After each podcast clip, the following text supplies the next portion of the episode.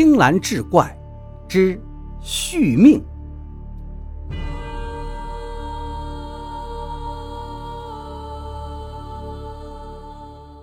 要说起来，那老道还真有些职业道德，非但没跑。见管家转身奔向大少爷，他顺手从挎包中取出一把糯米，扬了出去。别说这一招还真管用，那尸怪让糯米砸着，就好像在他身上起了一连串的炮仗，噼里啪啦直冒火星。尸怪也是哇哇怪叫。大少爷这才心神稍定，退至一旁，道爷便与尸怪站到了一处。也就在同时。离这坟地还有十七八丈远的地方，段老爷正朝着这边跑过来，但他也只能是在外围来回打转，只能看着那尸怪正发了疯似的要想跟自己的儿子拼命，他却进不得半分。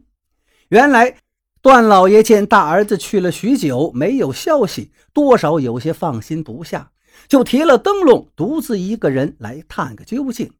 要说起来，他家离着祖坟并不是很远，走着去也没多大一会儿。但是走着走着，他就觉着不对，就仿佛身背后有人跟着自己。老人们常说，这其实是一种病，叫后惊。至于真假，咱们暂且不论，只说这段老爷察觉出了古怪，就悄悄扭回了头。但是他什么也没瞧见，那就接茬走吧。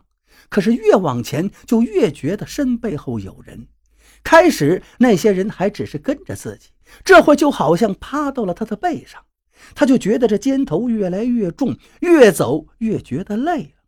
心知有古怪，他连忙快走几步，猛然转身。好家伙，还是什么都没有。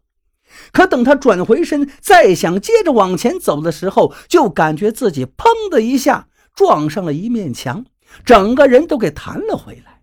他提灯笼一看，前面什么都没有啊！但是刚要接着走，就看见自己前面的地上有一个影子。这里有个常识，咱得知道：光在前，影子在后。段老爷这会是提着灯笼，他就是有影子，也得在自己身后。